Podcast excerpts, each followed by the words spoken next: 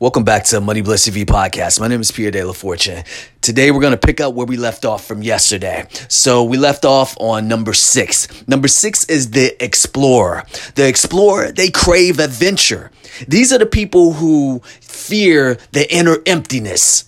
Now, the type of customer that is for that explorer is the person that embraces freedom and self discovery.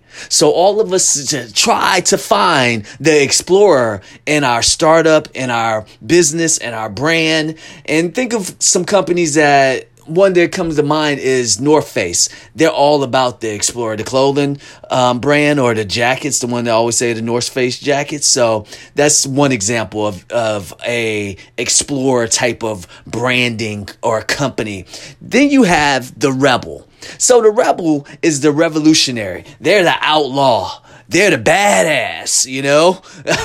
Rebels, what they try to focus on is anything that is mainstream, they don't want to do it. They're all about the alternative. So if it's something that somebody else is usually doing, they don't want to do it. And you, what comes to mind when I think of that is Harley Davidson, right? You know, there's a lot of people who want it to be like them in that space, but they're really just kind of like loners and they're just kind of like rebel instead of like James Dean rebel without a cause, they're a rebel with the cause. And then you have number eight, the lover. This is the dreamer. This is the person that's idealistic. This is the brands that promote the glamorous and they really focus on the sensual pleasures. You see a lot of like Victoria's Secrets. They're known for that. They're really huge on that, especially with the ladies. Then you have some people like a Kim Kardashian, a Marilyn Monroe. They want to be passionate. They want to, you know, show that they're girly girls and feminine you know, brands and women follow these ladies because guys are like, well, we don't get it, but other women resonate with it. They're because they're the lover, you know? Then you got number nine, the magician. This is the visionary, right? This is the person who would go around and be very charismatic. And what their customers usually do is they find a product and they look and they say, okay, let me see the promised knowledge of this brand based on the focusing on what is the gateway to transformation. So I don't have to know how you're doing it. I just know that it needs to get done. So what comes to mind is Disney, Walt Disney, you know, pretty creative, but you're always amazed by how it's always something that is bringing people in because people are now saying, I want to be entertained but I want to also be surprised. Then you have number 10, the ruler.